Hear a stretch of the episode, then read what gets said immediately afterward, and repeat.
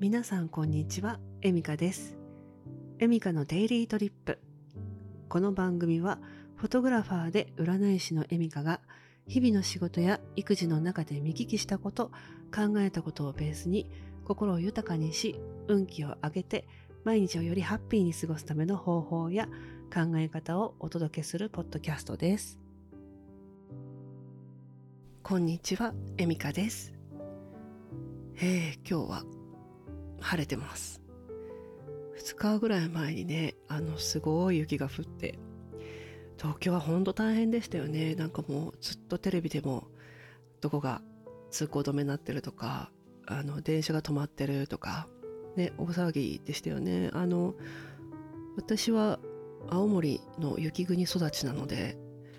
まあ、雪が降るというのは、そんなに特別なことではなかったけど、やっぱり東京に来ると、あ、雪ってこんなに降らないところがあるんだなっていう感じは、うん、なんか思いました。東京に出てく、私転勤をいろいろしてて、あ、転勤じゃない、転校か。転校していて、えっ、と、東京に出てくる、大学の時に東京出てきたんですけど、それまでは山形にいたので、やっぱ山形もすごい雪国だったので、もうあの冬になると自分の部屋から見える景色がもう雪だらけで本当まあそれが私は割と好きだったんですよね。あの夜になると雪が反射してすごい夜が明るいんですよね。すごいそこが私は好きで小さい時も冬の夜は怖くなかったんですよね。あの明るいのでこう何なんでしょうね。空がこう雪で反射してこうグレーのちょっと優しい色のグレーの空になるのが好きでよくあの家の部屋から眺めたりしてるのが私の小さい時の記憶であります。であのその2日前に雪が降った時ももううちの小学生の娘はもう喜んで喜んで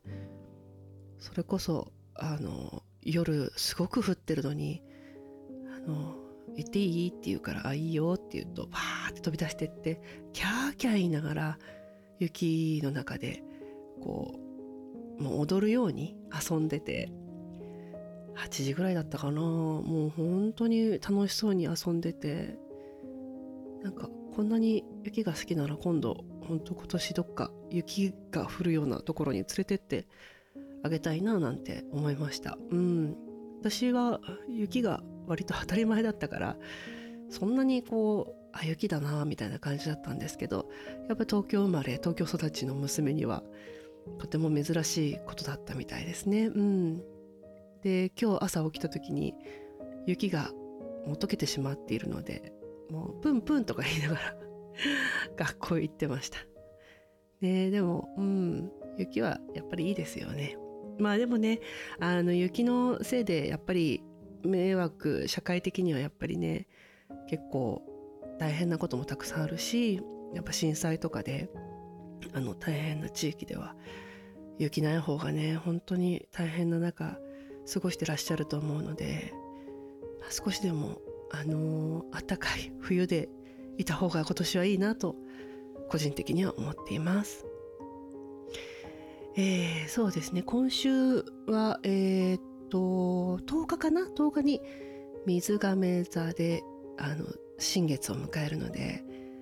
割と今月はうんいろんな大きな流れが社会的にも個人的にもこう変化がありそうな感じでワクワクしていいんじゃないかなって思ってます。なんかね、占いでいろいろこう言うけど、まあ、あの、なんか変化が起きるかもって言って、あの、ドキドキして、ちょっとこう、怖くなっちゃったりとかするよりは、まあ、あのなんか変化があるって言ったら、まあ、どんと構えて、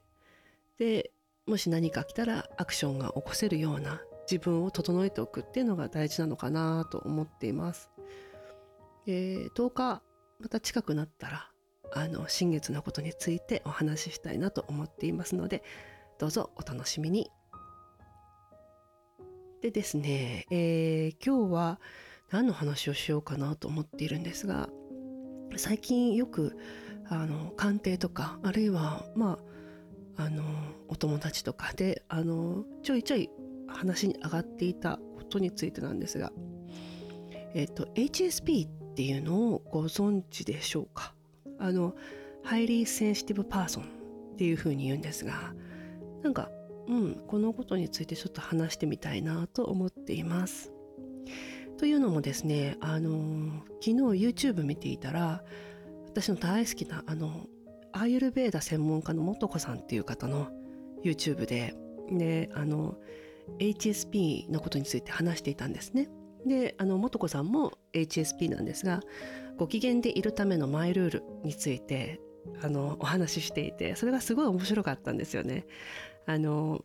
ね HSP っていうと、まあ、本もたくさん出ているし、まあ、YouTube もすごいたくさんあってこうあるんですが素子さんのこう当事者からのあの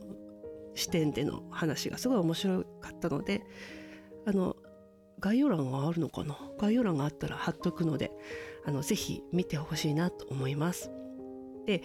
えー、っと私自身も HSP なんですね。私があの HSP っていう言葉を知ったのが20年ぐらい前なんです。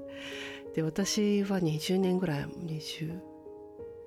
20うんそうだな278の頃かにえー、っと海外の外国の、えー、カウンセラーの方にちょっとあのカウンセリングをお願いしていたことがあって私が自分をすごい知りたかったのもあったし自分の中でやっぱりこうえっ、ー、とこう抱えていた問題もあったし。でそれを紐解くためにあの海外とかいろんな人の心理学系のワークショップにいろいろ出てた時に、まあ、知り合った、えーと、海外の、えー、カウンセラーの人に話していた時にあなたはもしかしたら HSP なんじゃないかなっっていうふうに言われてでその時に HSP って何だろうって思って調べました。で当時ですね20年ぐらい前に HSP のことに調べたらほぼホームページなかったんですよね。もう1個か2個ぐらいしかなかなくてしかもそれは海外のサイトの翻訳みたいな形で載っていてそうあんまり情報がなかったんですよね。本も出てなかったですしただあの英語のその記事とかを翻訳したりとかして自分は HSP っていうのを調べて、まあ、全部は全部とまではいかないのかな。でもほぼほぼ当たってる感じでした。でこれ自分がそう思ってるだけなのかなと思ってあの家族にそのチェックリストみたいなのがあったのでチェックリストの話をしたらまああの母親が「あこれ全部当たってんじゃない?」みたいなこと言われてそうですねやっぱりあ自分でもそうなんだなっていうのであのその生きづらさっていう繊細すぎるって Highly Sensitive Person とてもセンシティブな人っていうことなんですけどやっぱりちょっと人よりもそれがまあ超繊細っていうことですよね。で生きづらさっていうのはやっぱ小さい時からあってとにかく私は音がダメでしたね。あの大きな音。車が通る音だけでも震えてしまうようなところがあって。でそうですね。みんなが怖がらないところを怖がったりとかみんながつまずかないところでこうつまずくというかうまくいかないというかこうそつなくこなすっていうのができなくてもうそつありまくりというか そうなんだろう。こうみんながなんでなんでここここでこううまくいってんのになんで私だけできないんだろうっていうのはしょっちゅうありました。それこそ給食とかもなんか食べれなくてうん今はね給食食べれなくても割と先生たち許してくれる感じはありますけどまあ当時はもう全部食べるのが正義とかだったのでで食べれないんですよ。もうもうそれだけでもう全部食べなきゃいけないとか思うとそれだけで圧倒されてしまってでその全てのことに圧倒されてるんですよね。なんかそうでまあやっぱり両親にはなかなかこう理解されないんですよね。こうなんでできないの？ってまあ3人兄弟なんですけどまあ下2人は全然そうじゃないのでやっぱり普通にできるんですよね。なんですけど私だけつまずくっていうことが多いので、ね、やっぱり父親も母親も非常に育てにくい子だなって思ったんだろうなとは思うんですけど。でやっぱりその中で自分がやっぱり刺激にすごく圧倒されちゃうっていうのがあってで疲れやすい。でやっぱ倒れちゃうっていうのがやっぱりちっちゃい時からあって。でそうですね。自分がそういう HSP だっていうことが分かって何か良かったことはあるかなと思ったんですがそうですね自分に関してはやっぱりこう人がつまずかないところでつまずくということは